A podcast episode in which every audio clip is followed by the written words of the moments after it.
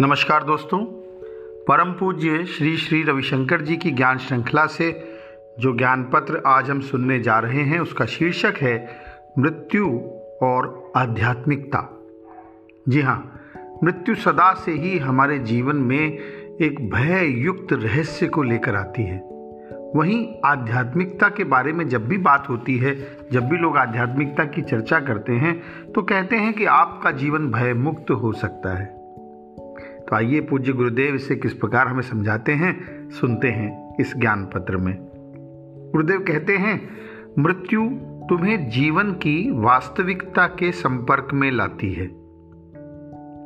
मृत्यु एक शून्यता पैदा करती है वॉइड पैदा करती है और एक खालीपन पैदा करती है।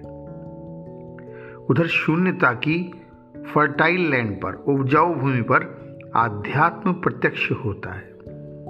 यानी जब शून्यता की भूमि होती है तो वहीं मैनिफेस्ट होता है आध्यात्म। सभी प्रतिभाएँ, खोज और सृजनता शून्यता से ही उभरते हैं। इस सृष्टि की प्रवृत्ति ही है वापस शून्यता में आने की। कोई कहते हैं कि समस्याएँ आती हैं तो जब हम वाइड से कतराते हैं वाइड से अवॉइड करते हैं। जी हाँ यानी वाइड का अपना महत्व है, अवॉइड करने की ज़रूरत नहीं है। गुरुदेव कहते हैं, सभी धर्मों में पूजा स्थान शमशानों या मरघटों से जुड़े हुए हैं, क्योंकि केवल मृत्यु के प्रति सजगता ही वैराग्य ला सकती है और तुम्हें ज्ञान में स्थित कर सकती है। भारतीय पुराणों में शिव का वास कैलाश पर्वत है, साथ ही शमशान भूमि में भी है।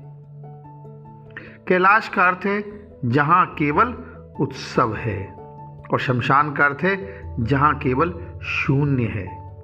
तो दिव्यता शून्यता में भी है और उत्सव में भी है। तुम में ही शून्य है, तुम में ही उत्सव है।